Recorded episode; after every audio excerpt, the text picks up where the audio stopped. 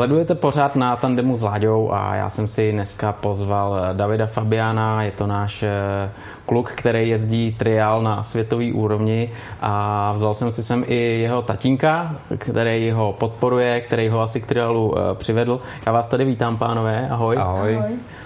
Davide, zeptám se tě, eh, jak jsi se k triálu dostal? Eh, bylo to vlastně takový, že tě bavily motorky, že jsi jezdil třeba na kole, a nebo, nebo vyloženě tatínek říkal, hele, pojď, zkusíme triál, budeme jezdit, eh, myslím si, že by ti to mohlo jít.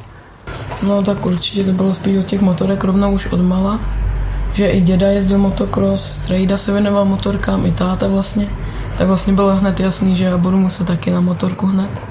Takže tam jakoby nebyla jiná volba. A ten trial vyloženě, nechtěl si třeba zkusit motocross nebo enduro, který teda se jezdí až od vyššího věku, nějaký cross country, myslím, vyloženě na trial? Vyloženě spíš jenom na ten trial, to mě hned chytlo, hmm. jako za začátku. A jezdil si předtím třeba na kole, protože já vím, že spoustu kluků začíná ten trial na kole, že jo, a pak přechází na motorky. Spoustu kluků trénuje na tom kole, protože to je nesmírně důležitý. Jaká byla tvoje cesta, jak jsi začínal? Já ze začátku jsem na kole nejezdil skoro vůbec, že jsem fakt jenom prostě byl nadšený pro tu motorku. Ale teď, jak už jsem starší, tak to zkou, jako zkouším na tom kole. Jaká byla první ta motorka? Jestli mi vlastně můžeš i motorku takhle pro naše posluchače a diváky popsat, jo? jak vypadá ta motorka, protože to je úplně něco jiného. Já jsem si jednou na triálce zkusil jezdit a byl to pro mě zážitek úplně skvělý a myslím si, aspoň za mě, že každý, kdo jezdí na motorce, tak by si to měl vyzkoušet, protože tam ta náročnost na balans a nějakou takovou techniku jízdy je obrovská. Jak ta motorka vypadá? Co, co musí umět? Jaký má mít vlastnosti? No, tak ta motorka je určitě lehká než normální, buď enduro nebo crosska nebo něco takového. A má nižší sedlo, což je kvůli tomu, aby na té motorce to bylo komfort, komfortnější se na tom pohybovat při té při jízdě a je to určitě na to skákání a na všechno je to mnohem lepší než na nějaký velký motorce. Hmm. Já vím, že mi říkali, hele, vůbec tam nedávej jedničku, protože ta je tak zpřevodovaná, že ji vůbec nepotřebuješ, ale tam se jezdí na nějaký vyšší kvality, že jo? Třeba s normální motorkou je to úplně někde jinde. No tak ta jednička, už se fakt používá jenom pomalu, když, když stojíš na místě a většinou se jezdí na tu dvojku a pak při těch velkých výpalek trojka a pak už 4, 5, 6 to už je jenom přejezdy. To se jako většinou nepoužívá hmm. jako v úseku nebo někde na tréninku. Jasně. Máš něco na té motorce, ty vlastně jezdíš 125 a teď začínáš 250. Máš něco, co si třeba oproti sérii sám eh, na ní upravuješ, nebo na co jsi zvyklý, já nevím, řídítka, sedlo? No tak to, to je samozřejmost, řídítka nebo tlumič nastavovat, ale to jsem rád, že jsem polofabrický jezdec beta, bety, takže tam mám nějakou podporu i, že mi to udělají tu motorku, že to je určitě, určitě super. Jak jsi se dostal k tomu, že jsi eh, polofabrický jezdec, je ti 13-14 let a už jsi takhle podporovaný značkou, to je perfektní, protože vlastně nejseš Ital a máš italskou značku. Mm. No tak kdybych to neměl, tak bez toho by to nešlo, to, to jsem fakt moc rád. A tím, jak jsme začali jezdit Evropu a už i do toho trochu do toho světa, tak si mě všimli a no, to je fakt super. Mě by zajímalo vlastně, jak vypadá polotovární nebo tovární motorka, kterou ty dostáváš třeba od Betty a jak vypadá motorka, kterou normální člověk přijde a koupí si v obchodě. Je tam nějaký velký rozdíl v dílech, v motoru, pérování? Tak jestli můžu já si to říct, tak samozřejmě, že rozdíl jakoby v úvozovkách tam není tak velký, ale na druhou stranu je jakoby hodně velký. Když to vezmeme třeba, třeba od Hondy, co má vlastně Tony Bow, vlastně čtyřtakta, tak tam je to vůbec diametrální rozdíl. Takovou motorku nemá vlastně nikdo ani nikdo, jakoby nikdy asi mi nebude. Tam, tam je to hodně, hodně a je to hlavně, ať je to váha, pérování, motor, výkon, spojka, všechno vlastně dohromady. To je úplně jiný svět a když se budeme trošku bavit o tom našem světě, tak samozřejmě ta motorka, co se koupí jakoby v krámu, tak se s ní nechají normálně trvalý závody bez problémů, ale pak samozřejmě uzáleží na každém jakoby detailu. Takže prostě ať zase pérování je strašně důležitý, výkon motoru není ani potřeba o tolik zvedat, i když jakoby zvedle je, ale jde o to, aby to všechno s tou spojkou a všechno vlastně zapadalo jakoby do sebe a pak hlavně taky váha. Čiže samozřejmě, že potom ty fabrické motorky sundávají na váze každý gram. Kolik váží tahle ta motorka zhruba? Trialová motorka váží zhruba nějakých 67, 68 kilo, dostávají se i na nějakých 62, 63, ale pak se třeba na mistrovství se to dovažuje. Aha, takže jsou pravidla na váhu. Protože na mistrovství světa a na Evropu je minimální váha motocyklu, což na národní šampionáty není. Pak je to samozřejmě boj jakoby těch výrobců. Já mám tu nej, jako nejlehčí motorku, i když na ten svět nebo na tu Evropu se musí dovážet ale samozřejmě dostat se na tu nízkou, nízkou jakoby hranici, tak už na té motorce se musí něco prostě udělat navíc, aby ta váha se sundala. No tak ona je hodně jednoduchá, takže tam už není za stolik věcí, kde by se dalo ještě trošku jako... Samozřejmě potom je to na úkor toho, co ta motorka vydrží a nevydrží. Jasně, takže když to nebo může mít, eh, když to plácnu na každý trénink jednu, na každý závod jednu, takže je to fuk, kde to odlehče a, a co to vydrží. Ale, no, ale zase musí, musí to, dojet, musí to, ale musí to ale vydržet ten závod, jo? protože když se to, když, že, jo, všechno zase tam je vlastně technický komisář, ty díly se vlastně označejí a, a když to nevydrží, tak prostě nedojel. Já tady musím podotknout, že vlastně ty seš více mistr Španělska pro rok 2019. A já jsem se díval, tam je to limitovaný věkem od 12 do 16 let a ty si ve 13 letech se stal vícemistrem. E, kolik je tam kluků, mezi kolika kluky se dokázal probojovat na dvojku, protože to jako je, za mě je to nevýdaný, že mezi Španěli, kteří jsou mot, motorkama a trialem kovaný, mají tam Tonyho Boua, že jo, mm-hmm. tak eh, přijede český kluk a, a dostane se na dvojku, což je jako pecka. Tak nás tam v té kategorii bylo každý závod kolem 20, něco takového. A to druhé místo fakt bylo super. My jsme z začátku chtěli jenom, když jsme tam trénovali celou zimu, tak zkusit první závod, tak na tom budu v s těma klukama. A čekali jsme tak do desátého místa, když to bude dobrý. A to jsem hned byl druhý, takže jsme řekli, že by to bylo super to šlápnout, to je celou sezónu. No. Hmm. Ty jsi zmínil, že tam trénuješ celou zimu, takže, takže asi je potřeba být ve Španělsku, trénovat tam a být tam s těma klukama, který tuhle tu špičku jezdí, dá se říct i světovou, že jo? Protože, protože ty tam všichni jsou. Jaký je tam třeba složení národností tady v tom šampionátu? Jsou tam kromě tebe ještě nějaký cizinci? Jsou tam hodně z těch uh, severních států, jsou tam norové, a potom ty státy nad tím okolo. A když trénujeme v zimě, tak tam nejsou jenom Španělé. Jsou tam fakt už třeba od Rakušáku, Němců, jako tam fakt se jezdí skoro vši, všichni, protože tam vidí, že to je prostě potřeba, no tam být. Hmm. A to Španělsko, kolik času tam takhle trávíš, když samozřejmě funguje všechno, jak má, ne teď v té situaci. E, to znamená, říkal si, odjedem tam na zimu, takže tam fakt seš v zimě nějakou dobu, vykašleš si na školu? No, jsem tam hlavně přes prázdniny, když jsou v zimě, a nebo tam jezdím třeba na týden, pak se vrátím, pak třeba zase na týden nebo na 14 dní nějakýma prázdninama to jakoby to kompletujeme, nebo takhle. Já se zeptám táty, jak, jak tohle to funguje, jakým způsobem, určitě, určitě je to časově náročný, takže tam spolu jedete a jste tam spolu, nebo David tam zůstane s nějakým trenérem, jak tohle funguje? Tak časově náročný je to samozřejmě hodně. My jsme začali poprvé do Španělska jezdit, což je zpátky, nevím, tak 6-7 let, když byl ještě jakoby malej. A to jsme tam vždycky odjeli jakoby na tři týdny na Vánoce. Pak jsme tam, poprvé zimu jsme tam strávili předloni, nebo když budu brát, jako by teď jsme tam byli vlastně druhou zimu, tím, že vždycky odjedeme nějakého 15. prosince, vracíme se 15. ledna, což tam ty Vánoce všechno, když se nic tady neděje, i ta škola všechno jakoby stojí, tak je to úplně nejlepší. A pak jsme, co říká, co říká vlastně David, tak jsme jezdili většinou týden na týden, že jsme se vlastně vždycky šli na týden do školy. Letos jsme tam chtěli být ještě víc, ale tím, že jsme tam vlastně hned po prvním týdnu jsem si tam udělal vlastně úraz a byl jsem okamžitě, okamžitě ležící a tak dále a tak dále, takže tam vlastně ten měsíc tam byl skoro celý sám a pak tam různě lítal vždycky, ale, ale jakoby beze mě, no, protože já jsem byl, já jsem byl po operaci a, a řeším to ještě stále ty následky, takže, takže musel jakoby sám. No. A ten úraz byl v rámci nějakého motosportu nebo tréninku s Davidem? Úraz byl, úraz byl na trailové motorce, ale schoda strašně nešťastných náhod, co se stane asi jednou, jednou z milionů a zrovna se to stalo a roztočil jsem si češku, češku v koleni a vyhodil malý oko z ruce. Ty jo. Takže to je zdrátovaný a tak různě, takže to není úplně komfortní zatím ještě. Hmm. Hmm. Takže klasika, že, že jsi netrénoval, nejezdil nějaký, jako řeknu, ne, nebylo to, trénink, nebylo ale, to, ale bylo prostě to, zase nějaká... Bylo to, jenom, bylo to jenom, prostě tam skočil plný plyn, který tam zůstal a, hmm. a nebyl tam prostor kam nic, takže, to dopadlo, hmm. jak to dopadlo. No. Ale zase jako na druhou stranu jsem říkal, tím, tím, že byl vlastně od mala strašně závislý na mě, tím, že, tím, že vlastně, no, když se ještě k tomu vrátím, jak se se bavili, jak se se bavili předtím, tak on se o tolik ani nepamatuje, ale tím, že vlastně od kočárku jezdil po závodech jakoby, jakoby se mnou, když já jsem ještě závodil, takže on se vlastně narodil na závodech, dá se to tak říct, takže v nějakých, nevím, o dvou letech jezdil na plastový elektrický a pak, když mu, bylo, když mu byly tři roky, tak dostal první trau motorku k SISPu 25 v obsah.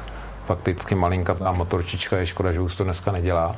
Že to fakt bylo úplně lehoučký, úplně tak, že vlastně jezdil jakoby už na kole, lehce, ale už přitom jezdil na motorce. Pak někdy, když mu bylo 4,5, tak zhruba, tak už dostal trailový šerko 50 a tím, že už jezdil na motorce jakoby se mnou a chtěl furt s těma klukama ty závody, ale žácí byli od 6 let, což byla taky takový strašný jakoby paradox, protože třeba v motokrosu se mohlo jezdit od 5 let, ale triál byl braný v úvozovkách jakoby strašně nebezpečný. Asi samozřejmě z důvodu, že ta lékařská komise, když prostě vidí v televizi, jak jezdí Tony Bow, tak asi hmm. takhle viděla ty pětiletí děti, že budou jezdit taky, což už dneska zaplať mámu neplatí a už můžou děti jezdit od pěti let takže vlastně v pěti na té 50 ale jakoby na výjimku, to jsme ještě jeli spolu i třeba družstva, kde je taková speciální jakoby kategorie rodič a dítě. To je super. Takže jsme se vlastně jednou jsme zatím se jakoby vlastně potkali no a pak od další sezóny, když vlastně začal už jezdit jakoby, jakoby celý mistrovství, tak jsme to ještě dělali asi první dva, tři závody, že já jsem měl v sobotu, on měl v neděli, protože když jsme jeli dva, tak to nebylo úplně dobrotu. No a pak jsem teda řekl, teda dobře, tak chceš jezdit, tak já jezdit nebudu a, a začal jezdit vlastně od těch, od těch šesti už jenom, jenom vlastně on. Hmm. Tam e, vlastně třeba ve třech, ve čtyřech letech děti se učí jezdit na kole a ty už jsi šel e, na motorku. E, Davide, když, když to viděl začít jezdit, tak vyloženě už v první chvíli si řekl, jo, ten to v sobě má, ten bude dobrý, a nebo, nebo na to musel makat, vydřít si to, tak já jsem samozřejmě spíš chtěl, aby jako nejezdil, protože bylo jasný, když začne jezdit, tak já už se moc nepovozím. A bude kolem toho celý, celý jakoby ten cirkus, který jsem zažíval já, který mi dělal táta a všichni ostatní. Takže samozřejmě jakoby většina sportovců v začátku to jakoby moc nechce prostě absolvovat. Takže za začátku jsem o toho ne, samozřejmě, že byl člověk jakoby odrazoval, to jakoby blbost, ale měl motorku, ale spíš jsme to dělali tak, že jsme jezdili jakoby na výlety do lesa, říkám, byl fakticky malý, takže nemělo smysl jakoby to, ale on furt chtěl samozřejmě jezdit v tom kontrolním úseku, abych mu tam udělal nějaký prostě braňky a něco. A v těch pěti, šesti letech se to tak nějak začalo lámat, že fakt asi bylo vidět, že by jakoby bez nějakých úvozovkách velký námahy mohl jako trošku jet No a pak, když přišly první závody a s tím tenkrát ještě kategorie žák bylo, že tam byly i 125, takže on tam byl vlastně na malinkatý, na malinkatý 50, malej vlastně šestiletý a s ním byl 12 letý kluk na 125. Takže to byl takový velký nepoměr, což, což už dneska zaplať pámu taky není, že už ty malí, jako by to, ale stejně i takhle, tam hned od nějakého, já nevím, druhého, třetího závodu už, už byl nevím, třetí, čtvrtý, takže jako by šel strašně dopředu, takže to začalo být vidět, že asi jako by v něm v něm v těch genech všech našich různě rodinných se něco jako našlo. Takže pak jsme se tomu jakoby, a teď jakoby natvrdo se tomu věnujeme tak o těch, tak o těch 8-9 let. No.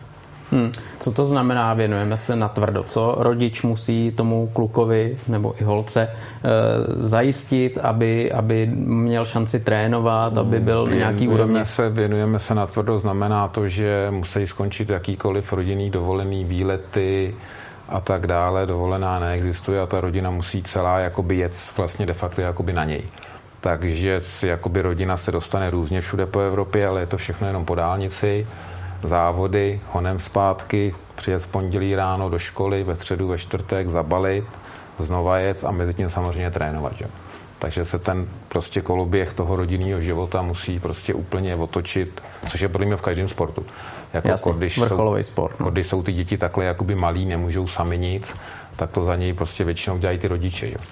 Samozřejmě třeba, jak jste se bavili o Španělsku, tak tam jsou zase jakoby v tom motorismu mnohem dál, je to samozřejmě kolíbka motoristického sportu, tak tam oni si takhle hodně jakoby těch malých dětí vlastně vytáhnou a už se o ně buď starají v nějakým jakoby tom programu polofabrickým nebo něco, že ty rodiče už je tam vlastně jenom dovezou, dají na trénink a oni s nima trénují, protože samozřejmě v Čechách takového vůbec nic neexistuje a bylo by hezký, kdyby existovalo, ale myslím si, že v našich podmínkách se to nepovede. No a pak samozřejmě je prostě druhá stránka věci, že jsou na to potřeba zajistit peníze.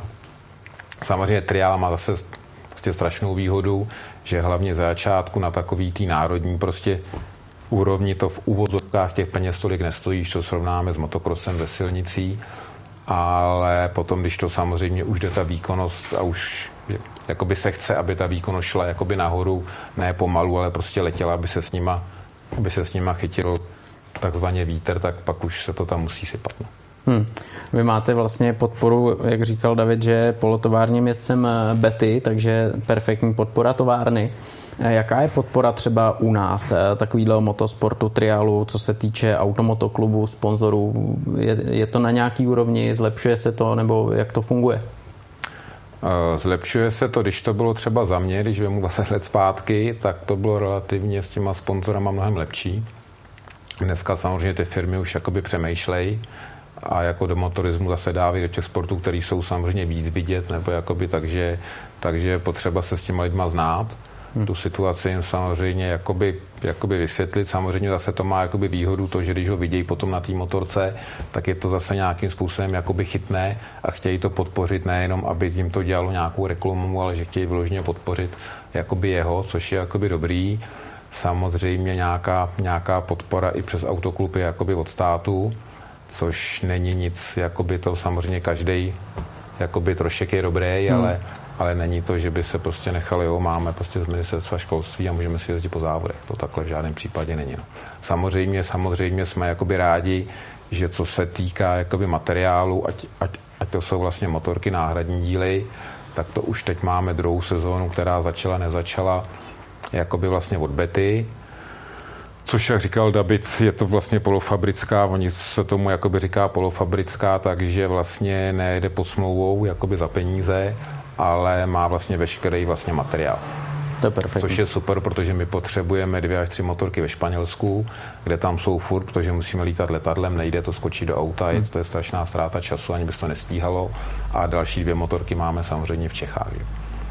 Jak to, Davide, zvládáš ve škole? Protože teď, když tady se takhle bavíme, tak toho času ten trénink eh, na takovýhle úrovni vezme fakt dost. Tak ty potom musíš dohánět asi, je to tak? No je to, já to mám hodně nalajnovaný, že to mám fakt jako škola, motorka, škola, motorka. Ale já mám výhodu, že jsem jedničkař, takže jako s tím nemám problémy s tou školou. A hlavně ještě mám dvojče, který se mnou chodí taky do třídy, takže to mi hodně pomáhá jako ze všema úkolama a vším. To je super, no. A paní učitelky, jak, jak se třeba dívají takhle na kluka, který dokázal fakt jako dost už v tomhle věku, eh, jak berou ten motosport, vědí vůbec, jak eh, funguješ, co děláš? Jo, tak to vědí, fandí mi moc, vždycky se ptají po závodech, jak jsem dopadl, nebo tohleto, což taky je dobrý, že to vědí. To je super, takže tam není žádná vyloženě učitelka, která říká, ten jezdí na motorce, tomu dám, tomu dám za uši, to si vyzkouším, protože jako jezdit si na motorce, všichni totiž si myslí, že když jezdíš na motorce, že se jenom vezeš, víte, ale ono to je, to je neskutečná gymnastika a, a bez tréninku ani ráno, je to tak. Mm-hmm. Já si myslím, že úplně každý, ať se motorkám věnuje víc nebo méně, tak zná Tony Boua, kdo je třeba tvůj vzor takhle v tom triálu? Je to právě on, nebo, nebo jsou tam ještě nějaký další? Tak je to on, překvapivě. protože on fakt jako se říká, že je z jiný planety, protože co na tom předvádí, to je fakt jako, že nečekaný, co on na tom umí. A tak mám další, třeba Jaime Obusta, ten taky ze, Španělska, ze Španělska. Ten je hodně mladý, ale taky už, už jako mu šahá na paty, ale uvidíme do příštích let. No. A znáš se s ním nějak jako osobně s Tonym? Eh, máš šanci s ním být v kontaktu? Jo, tak to, že jak, jak jezdíme do Španělska každou zimu, tak trénujeme v tom městě, kde on se narodil, takže on tam má i rodiče a jezdí tam. Vlastně jezdíme jakoby v jeho jako are, kde se trénuje a tam někdy přijede, takže se někdy, někdy prohodíme pár slov a Hezky. to je dobrý. Hele, a je něco třeba, co se ti na něm líbí po technické stránce a třeba i lidské stránce? Takže strašně jako v klidu, to mám rád a hlavně, že není takový ten, jako jak prostě na všechny řve a to, že si to fakt umí jakože nalajnovat, představit, aby to všechno bylo v klidu. No. Hmm. A co se týče nějakých rád, dostal si od něj něco, co máš pořád v hlavě a říkáš si, hele ty on mi něco poradil a to funguje skvěle a, a díky tomu jako ho uznáváš o to víc? Mm, tak to úplně ne, ale zase ono stačí jenom ho vidět, tak, tak to je jako taky super ho vidět, jak to jede a to se taky hodně naučí od toho. On v tom svém městě musí být jako pán, že jo, protože, protože zná ho celý svět a, a Španělé ten motosport milujou, ať je to silniční závody, ať to jsou, ať je to motocross, tak uh, to musí být jako pan někdo. Hmm, tam má i svůj kruháč, tam má a všude billboardy a všechno vždycky. Tak to je vždycky dobrý, když se tam přijede a všechno to vidíme. Hmm, tak to je něco jak Valentino tam u něj v Itálii, ta William, jak se to jmenuje, že jo to musí být, to musí být něco. To možná bylo zajímavý loni vlastně španělský systém je tím, že těch jezdců je strašně moc, tak kde je jakoby malopropustná trať, hlavně kvůli divákům, tak dělají dvě tratě. Mm-hmm. Že jedou vlastně ty kadetí a tyhle ty spodní kategorie jedou jakoby svojí trať a junioři a TR1, TR2 jedou druhou a oni vlastně spolu ráno jakoby startujou. Mm-hmm. A tím, že vyhrál vlastně kadety, tak druhý den neděli startoval jeden den startoval s Tonym, že byli jako na pódiu na pódiu spolu, což bylo vidět, jak je takový jako mm. rozkleplej, všechny kamery, foťáci, všichni a další závod si startoval z Ragouvy. Mm. Tak Fakt, jo, to stojíte vedle sebe? Že oba dva, no. Tak to je takový jakoby tak ale taková, to, je, to musí být jako na druhou stranu. Jako... To, je jako, to je jako super. No. To se jen tak jakoby nepovede. No. To nám říkali právě i ty místní ale jako, protože těch závodů je strašně málo, byly jenom vlastně dva za rok, že takhle byly ty dvě tratě takže vlastně jenom dva jezdci jakoby můžou za rok, za rok de facto s nima startovat a tady to povedlo hned jakoby první sezónu. No. Dva jezdci, který postoupějí, tak, eh, tak jdou ne, s těma ne, ne, ne, dvěma? Ne, ne, ne, takhle jsem to myslel, jakoby když vlastně vyhraješ jakoby ty, jakoby ty kadety, což byla jakoby nejvyšší, nejvyšší úroveň ty nižší tratě, takže může startovat vlastně s tím vítězem, vítězem jakoby z TR1, což je vlastně to Nebou a tyhle ty. No. Takže vlastně z pódia vlastně taková, jako by dá se říct, minuta slávy. To jo, to je dobrý zářez na platbě. To a to, ano. Eh, co se týče třeba těch eh, závodů na, na téhle úrovni, eh, jdou si tam, je tam velká rivalita, nebo, nebo je to na nějaký ještě jako takový přátelský úrovni? No tak my ještě tak do těch, do toho vyššího věku to je ještě jako v pohodě, tam ta rivalita moc není, ale potom to samozřejmě narůstá, no, když, když je potom člověk starší, tak a vnímáš třeba teďkom, jako, že seš kluk eh, z Čech, eh, seš ve Španělsku, samozřejmě tam spoustu dalších, ale už seš na nějaký úrovni, že dostal se s vícemestrem mezi 12-16 eh, letými kluky, to by bylo 13, takže vlastně úplně skoro v té nejnižší věkové kategorii, tak jak na tebe koukají tam ty kluci? Jo, tak samozřejmě jsou dvě půlky, že jo. Jedna ta, ta mi fandí, jako pomáhá v něčím nebo takhle a druhá ta, ta zase jako mi to nepřijde jako dobrý, že tam zase třeba jezdím, ale tak spíš asi větší půlka je těch dobrých, že podporují, pomáhají, když tam takhle jsme. Nebo... Teď je strašně zajímavá věc, eh, zajímavá v úvozovkách, že trial se nejspíš dostane na olympiádu už se o tom mluví, možná nevím, jak je to schválený, není to schválený, ale bude to trial na elektrických motorkách, protože dneska se to tlačí horem dolem. Jaký na to máš názor a jezdil jsi na té motorce, měl si možnost ji třeba vyzkoušet už, jak funguje? Mm, tak na, na elektrické motorce jsem ještě nejezdil na trialovce, ale samozřejmě jsem to viděl na závodech.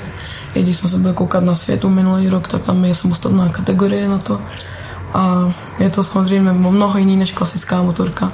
Je to bez zvuku, je to takový pípání spíš a funguje to tlumiče a tady to je stejný, ale prostě ten motor to prostě není, není to ono, no, ale tak se na to nějak posunou na nějakou hranici, kdy to bude hodně podobný té motorce klasický, tak snad no.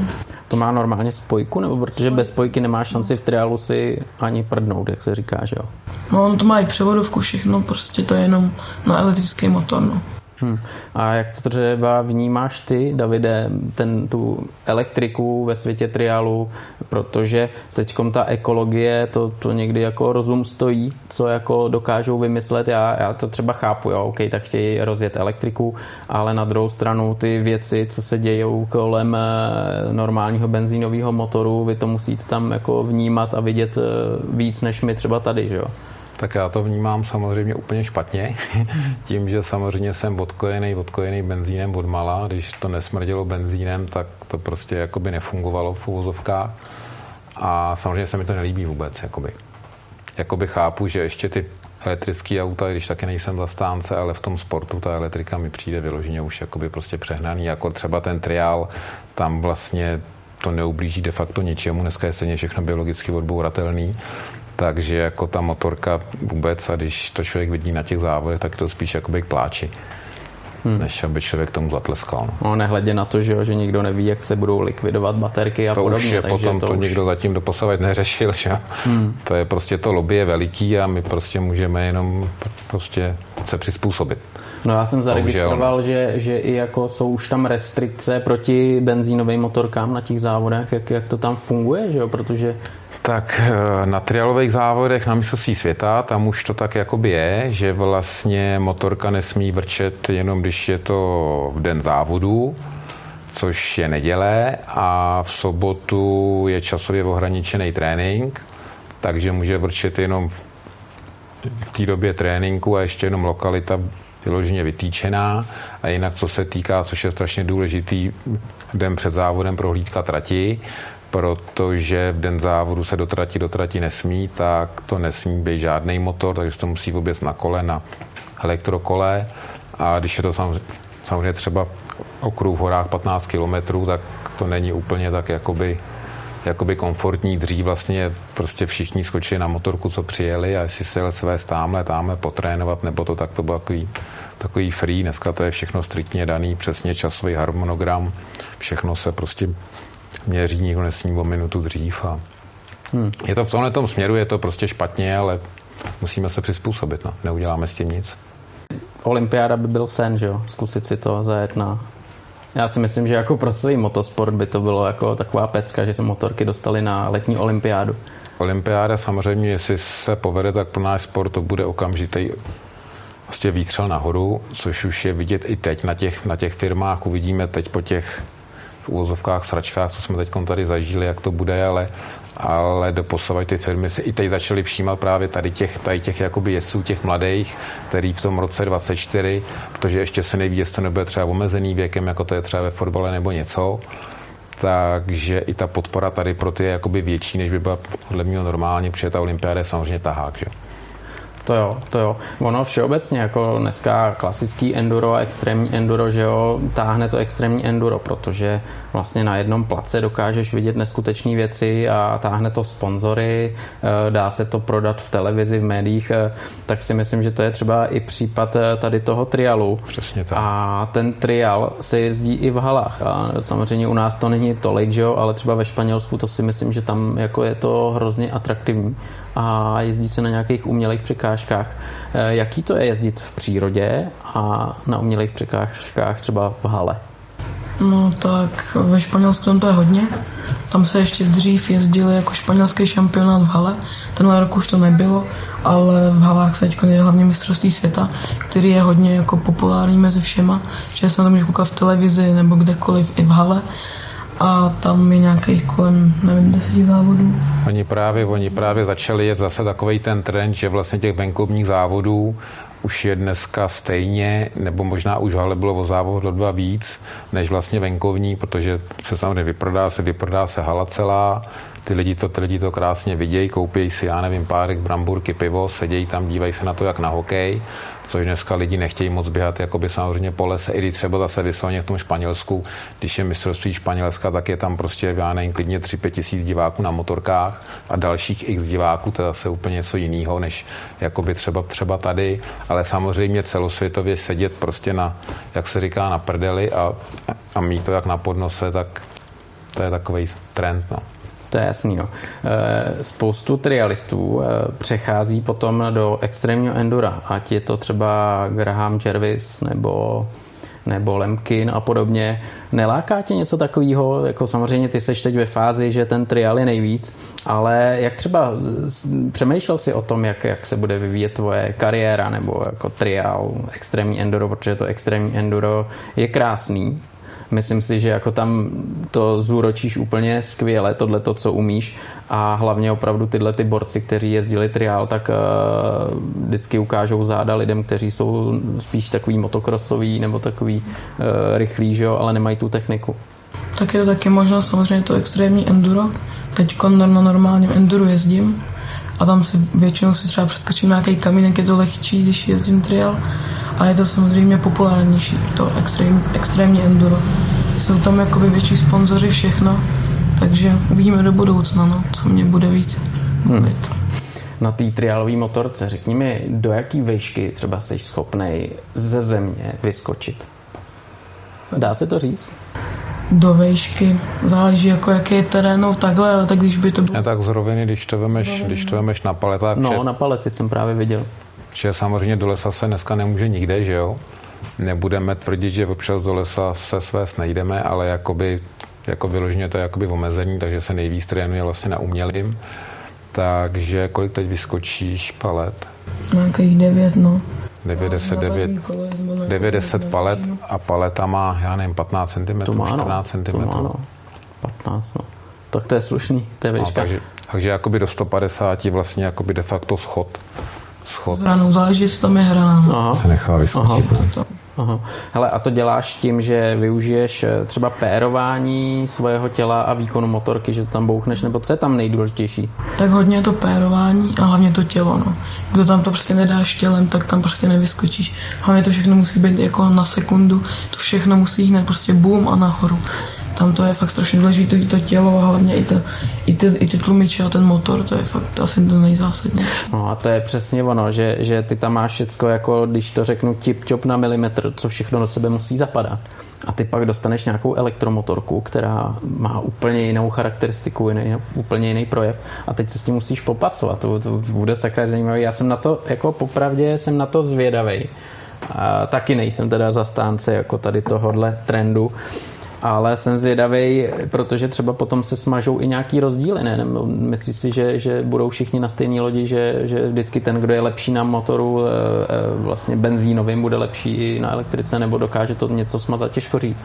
Těžko říct, no tak je to možný, že někomu se na tom půjde líp nebo hůř. Taky ty motorky jsou jiný, mají jiný motory, jsou jinak nastavený. Ta elektrika zase nebude tak, že jo, nastavit. Uvidíme, no. Hmm. Jak trénuješ? Jak trénuješ eh, teď eh, jednak na motorce, to musíš mít nějaký teda areál svůj, že jo, kde, kde budeš mít nějaký umělý přírodní překážky, ale samozřejmě ten trénink je určitě i o tréninku, jako když to řeknu na sucho, tak uh, musíš makat na sobě nějaké balanční cvičení podobně? Tak samozřejmě to balanční cvičení, to tam hodně pomáhá. Pak nějaký kolo, běhání, cvičení, to tam taky, to by bez toho prostě nešlo. No tam, když potom se jede pořád prostě každý den, tak protahování, nějaká ta, nějaká ta fyzička tam musí být, aby se toto tělo vydrželo. No.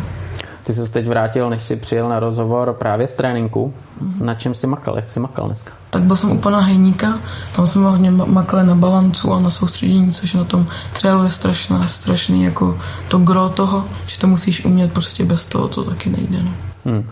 A víš třeba, na čem eh, musíš zamakat, co ti třeba jako sám o sobě víš, že, že třeba není úplně ono, anebo naopak, eh, kde si myslíš, že, že máš jako plus, eh, čím jako dokážeš nad ostatníma závodníkama být jako trošku nad? Hmm. Tak já si myslím, že to soustředění je u mě hodně dobrý, ale zase někdy, mám, někdy bojuju s tím klidem, jako má třeba Tonda Bou, tak ten je prostě úplně kliděs, což právě na ně mám rád, že to na ně můžu koukat. Já někdy občas vybouchnu, to bych chtěl odbourat, no. Já jsem slyšel, že jako každý závodník má nějaký svoje rituály a podobně. A mě, mě docela pobavilo, že ty máš taky takový své specifikum. A myslím si, že nikdo jako takhle z našich diváků nebo posluchačů by vůbec neřekl, že v tvojím vlastně motoživotě zahrajou velkou roli slepice. Je to tak? Je to tak. Já, musíš, ten příběh nám musíš říct. Tak já jsem vždycky jako malý jsem chtěl strašně nějaký zvířátko. Jsem chtěl nějaký zvířátko, buď pejska nebo něco takového, ale prostě jak jsme začali pak jezdit strašně moc na závody a všude, tak to by nešlo všude sebou tahat, že jo. Takže prostě jsem pořád chtěl po rodičích nějaký zvířátko nebo něco, tak prostě potom to nějak dopadlo na slepice a ty aspoň, aspoň mají nějaký využití a, a to mě tak jako si tak vždycky u toho odpočinu. Vždycky mě to tak jako přitáhne. No. To já jsem slyšel, že dokonce si si musel sám koupit. Že... Ale to je, to je pecká, že, že ty, ty slepice i za tebou chodili za motorkou. Mm. Jako ty jsou na, ty jsou na mě hodně zvyklí. Jako to je pravda, že fakt jak takhle může jako slepice se vychovat, to je jako fakt zajímavý. No. Jo, to, tohle, to je, tohle to je vtipný. Uh, co vlastně teď tě čeká? Teď byla taková doba na pytel, že to nefungovalo, jak by mělo Korto Španělsko, že ty jsi měl určitě představu, že tam budeš trénovat. Stihl si něco letos tam natrénovat a jaký máš teď plány, když, když se to snad nějak už eh, rozjede všechno? No tak eh, samozřejmě v tom Španělsku jsme chtěli být díl, ale tak museli jsme utéct, že jo, protože bychom to jinak nestihli. A teď mám na plán 20. června je první český mistra k Kremolíně to už je super, že už se to nějak rozjelo, že budou nějaký závody. Ještě jsem měl k tomu celé mistrovství Španělska, tam by se taky mělo ten rok konat, akorát, že to asi bude bez cizinců, takže tam Aha. asi nebudu moc startovat, ještě to není rozhodlý, ale uvidíme, jak to bude. Celou Evropu jsem měl tenhle ten rok jet, ta je zrušená úplně celá, tam se to ani nějak neodkládalo a měl být svět, což teď za týden by se jelo do Japonska na svět, první závod ale budou snad jenom od září, budou čtyři, zá, čtyři závody. Myslím si, že tam je Francie, Itálie, Španělská a Andorra, no, evropský. Jo, že to bude evropská záležitost a ještě je otázka, že jo, kdo, kdo přijede, kdo no, bude mít šanci přijet. Že já si myslím, že i v Japonsku je to hodně populární právě trial. Tam byli, tam byli taky jako zajímaví jezdci na, na světový úrovni. Tak on tam je hlavně velký tak je Takahisa Fujinami, ten tam, ten ještě jezdí, tomu už bude za chvilku 40 nebo nějak tak okolo si myslím a ten jako, ten je tam fakt tahá, tam to je jako u něj, u něj ty lidi prostě podporujou a tam vždycky okolo, okolo každého úseku tisíc lidí a, a mávají, fandějí, to je určitě super. Hmm. Kde si myslíš, že vlastně ten trial Japonsko, Španělsko, Itálie, kde ještě jako takhle hodně táhne, kdybys třeba, já nevím, si řekl, teď třeba chci jít jezdit, já nevím, do nějaký země? Tak určitě ještě tam je Anglie. Anglie. Anglie určitě. Skotská šestidění to každý, každý zná a tam je taky velký, velká, velký množství jezdců dobrých. Já znám eh, Davida Knighta, že jo, ten eh, samozřejmě šampion v triálu, skvělý chlapík, taky mimochodem, to je úžasný úžasný kluk, eh, taky přešel potom na to eh, extrémní enduro a mě překvapuje, jak on je velký. Na, tu, na ten trial je to jedno, jakou máš postavu, protože třeba, když tady byl eh, Oliver Koenig, tak ten jezdí silnice a ten už má problém jezdit třístovku, potřebuje jít na velkou motorku. Jak to je v tom trialu? Tak v tom trialu samozřejmě jsou velký jako jezdci, což hodně z Francie, hodně velkých jezdců, ale tak třeba, když vezmeme porovnání třeba s Tondou, tak ten je malý, ten je fakt malý. A když potom třeba Adam Raga, což je dvojka světová, tak ten je vysoký, ten je fakt velký a taky se na tu motorku složí, takže tam je to spíš jaksi prostě o zvyku, no. Ono třeba v tom enduro, potom, když je extrémní enduro, tam naopak, když jsi velký a máš dlouhý nohy, tak je to super, protože třeba já jako malý. To je, to je boj, že jo, protože on tam přesně tak, on vezme tu motorku a pohodí si ji jak chce, takže, takže uh, to je výhoda. Já jsem si to nedovedl jako s tou triálovou motorkou představit. Uh, jaký jsou podmínky tady pro trénování? Musíš si nějaký svůj tréninkový areál vybudovat. Já jsem nedávno viděl nějaký u dálnice, asi je to triálový tréninkový plac a, a jsou tam kameny, všechno, nejdřív jsem nevěděl, na co to je, ale je to, je to něco já nevím, nějakého klubu nebo... Mm, tak samozřejmě to je po celé republice takovýhle areály, ať už to je Postrakonice, kde se hodně jezdí, nebo podniky, kde se jezdí závody, tak tam se taky může trénovat, nebo takhle, nebo takhle ty specificky na třeba té dálnice, aby to nevadilo lidem, tak tam taky se jezdí trénovat hodně, a nebo každý má svoje nějakou prostě malou tu, malou aréu, kde se prostě trénuje. Jako není toho zase tolik těch trénovacích těch, ale ani málo. Hmm. Tvůj cíl jezdíš, začal si, podle mě každý, když začne, tak eh, se tím chce nejdřív bavit. Hlavně rodiče si myslím, že chtějí, aby se ten kluk nebo holka bavili. Samozřejmě někteří rodiče chtějí mít šampiona, že jo, a to je těžký potom vychovávat, ale to někteří, špatně. to je špatně, přesně tak, uh, ale potom se dostaneš nějakou úroveň, zjistíš, že seš v tom dobrý, jakože prostě seš tak uh, jaký máš cíle potom? Přemýšlíš o tom, nebo to bereš tak, že ti to teď baví, že chceš jezdit, chceš být dobrý, ale vyložně nekoukáš na to, aby si jednou byl mistr světa? Tak vždycky, když jsem byl malý, tak jsem chtěl, jsem se vždycky šel na tu Evropu, až ji prostě pojedu, až tam budu moct prostě startovat, tak to bylo prostě to nejvíc, co jsem chtěl. Až potom jsem jezdil na Evropě, byl jsem mistr Evropy, tak jsem chtěl zase na svět. Ten jsem měl teď celý rok jsem měl ho jet, celou sezónu, to se takhle nakoplo, tak snad ještě nějaký závod se stihne. Ale tak teď si myslím to mistrovství světa, no, tomu udělat nějaký super výsledek. Hm. A zeptám se táty, když eh, vlastně se v tom takhle začnete pohybovat, že jo, kluk začne jezdit, eh, jak vnímáte třeba na těch tratích právě ty rodiče, někteří jsou hodně ambiciozní, chtějí z toho dítěte mít hned šampiona, že jo, a kolikrát vidí, že ty děti to nebaví, to je, to je asi úplně nejhorší přístup, jaký může být. Tak samozřejmě to je nejhorší přístup ve všech, ve všech jakoby sportech. Samozřejmě třeba, když se zase vrátíme k tomu Španělsku, tak tam už je dobrý, že to jsou vlastně jezdí jenom ty top celého Španělska, takže už se tam tyhle ty vlastně nedostanou. Jo, samozřejmě taky jste se už předtím vlastně povídali o tom, jak nás tam jakoby přijmuli, tak tím, že my ještě, než jsme jeli první jako mistrovství Španělska, tak jsme jeli vlastně katalánský, jakoby mistrovství. To, to se startovalo v lednu a my, co tam vlastně jsme jakoby v tom, jakoby v tom městě, odkud vlastně pochází Tony, tak tam byl vlastně první katalánský jakoby mistrák. Takže ten prezident klubu, který nám tam všechno jako zařizoval, tak říkal, hele, zkuste jet, abyste se jakoby svezli furt lepší závody, než furt jenom trénovat, tak jsme říkali, jo, tak to zkusíme. Takže první závod prostě vyhrál okamžitě se strašným, se strašným jakoby, jakoby bodovým rozdílem. Tím, že to bylo tohleto jakoby hodně slavní město, tak nás najednou všichni okamžitě zareagovali a začali nás hned vlastně brát, že jakoby jsme jakoby od nich tam bydlíme, takže jsme vlastně jejich což nám ukrutným způsobem prostě pomohlo. Hned jsme se dostali vlastně na trénink, na trénink vlastně člověku, který vlastně vytáh, vytáh jakoby Tonyho, když byl vlastně Tony malý, začal jezdit za pana, za pana Trojebu Betě, tak ho vlastně trénoval, dostal ho vlastně na světovou úroveň a takhle i španělských jezdců vytáh, není teda moc o něm, jakoby ho moc nikdo nezná, my jsme ho do té doby znali jenom tak lehce, má teda svoje tréninkové metody, které zase moc nikdo jakoby nevydrží. On teda tvrdí, kdo to nevydrží, tak ať to vůbec nedělá. Což třeba znamená to, že za začátku, když jsem vlastně Davida přivez na trénink, tak říkal, jo, neho tady, já si s ním půjdu trénovat, ale ty se sebere někam na kafe. Vůbec prostě nepřipustí, aby do toho mu někdo prostě z těch rodičů hlavně prostě něco prostě svoje názory, svoje to neexistuje.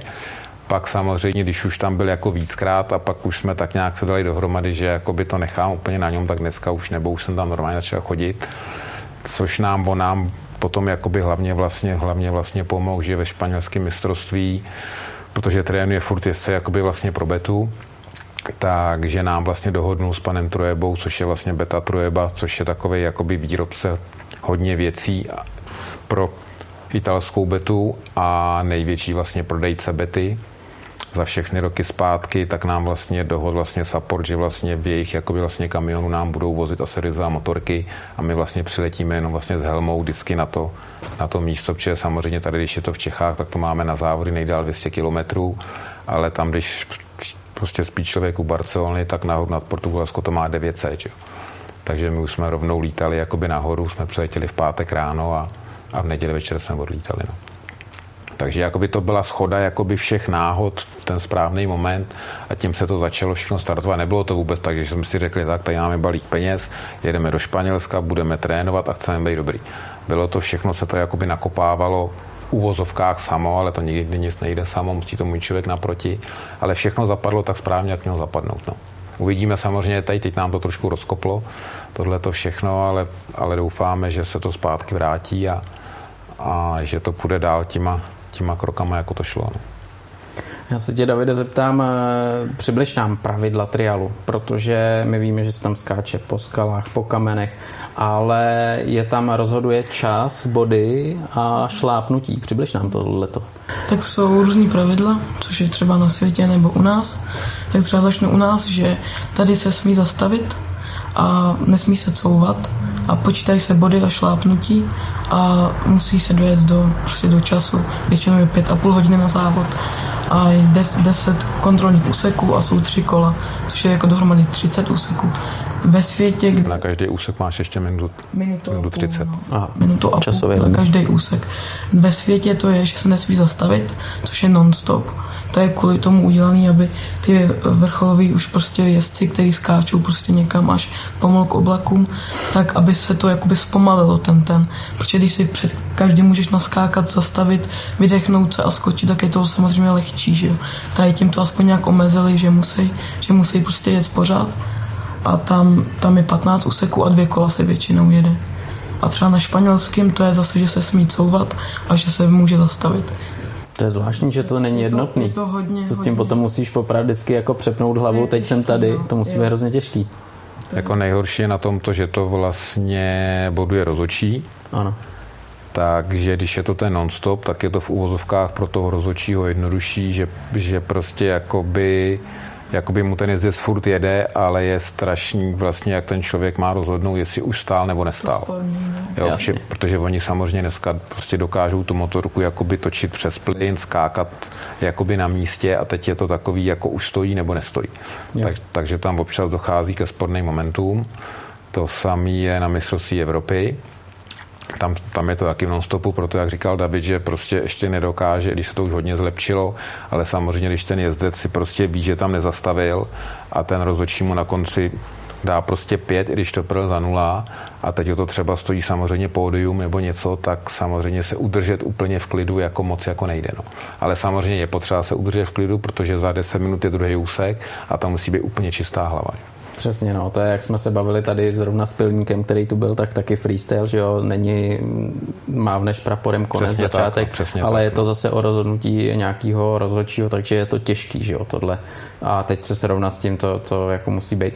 Eh, Vždycky na těch triálových závodech vidíme, jak tam eh, kolem toho jezdce chodí ještě někdo s číslem v helmě, to je kdo? To je ten rozhodčí nebo nějaký jeho trenér nebo asistent? Co to znamená? Asistent nebo i doprovod, který to je prostě pomalu třetina toho úspěchu. Prostě kdo má dobrýho doprovoda, tak se prostě neprosadí. A ten vlastně všude, všude eh, buď s hlídáním stopy nebo chytáním na kameni, to by sám prostě bez toho by to nešlo. Hlavně je to kvůli bezpečí, že jo. Aby když někam nevyjedeš nebo to tě chytli, je to určitě super věc. No. A ty máš koho a co ti říká? Mě by zajímalo, jako jak s tebou komunikuje. Tak já mám tátu, Ano. protože to jsme prostě si byli zvyklí už od mala. A teď, jak jsem v těch vyšších kategoriích, třeba v Čechách, tak to už je pomalu na dva doprovody. Fakt? No ve světě se jedou s dvouma doprovodama. Teď, když má táta uraz, tak to úplně nepůjde. Takže budu mít nového doprovoda, takže nevím, jak se s tím moc poperu, ale zatím si myslím, že to docela v pohodě. Takže snad uvidíme, že to bude dobrý. No. Hm. A co on ti třeba říká, když, když stojíš pod nějakým kamenem, tak říká, hele, je tak vysoký, tak vysoký, máš tam místo na doskočení, nebo musíš ho dát, jak to funguje? Je to taky o motivaci určitě, že jo. Mm-hmm. Říká ti hlavně čas v tom úseku, taky tu stopu, kam se máš odhodit a samozřejmě ti taky ukazuje, kam máš skočit, kde to je nejlepší, kde to klouže a takhle. No.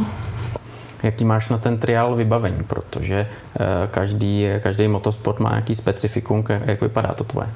Tak základem je helma, ta je bez předního náhubku. Můžu ji ukázat rovnou, No, to nebo potom? pak ukážeme, Jo, natočíme jo, si jo, jednotlivě, jo, jo. ale klidně jako si můžeš vzít do ruky třeba do videa, můžeš jako tam mluvit. Jak chceš, to mě jenom tak napadlo. Jo, jo, jo. Pak máme helmu. Druhým největším jako specifikem triálu jsou boty, které nejsou jako na enduro nebo na motokrose. To jsou jakoby kožený hlavně a jsou hodně vystužený v kotníkách, kdyby spadnul nebo někde, aby, aby nebyl nějaký úraz. Pak máme rukavice a pak ještě k chrániči máme kolenní chrániče a páteřáky. A buď, buď přední nebo zadní, ale to není, to není jakoby daný pravidlama. No, co jsi musí, zvyklý. No, musí být zadní, ale přední je takový volitelný, že si ho může změnit. Jo. A pak jsou kalhoty, to je, to vám pak ukážu, to je fakt jenom slaboučký, aby to na tom těle bylo prostě při to, jakoby na, prostě natáhlý a dres, no. Hmm. Všechno. No tak já vám moc krát obou děkuju za povídání, že jsme si tu přiblížili, eh, že jsme si tu přiblížili tuhletu motodisciplínu zajímavou a budu určitě držet pěstě jednak, aby se to všechno rozjelo, aby z té polofabriky byla úplná fabrika, aby jednou ten eh, sen se splnil a v tom mistrovství světa si dokázal to, co si přeješ. A my jsme mohli být vlastně na dalšího Čecha, který v tom triálu bude dobrý, být hrdý. A uvidíme, jak ta olympiáda, to bych ti taky strašně moc přál a, a fandil. Tak díky moc za rozhovor a ať se daří. Děkuji vám. Děkuju. Děkujeme moc. Ať se daří nám všem.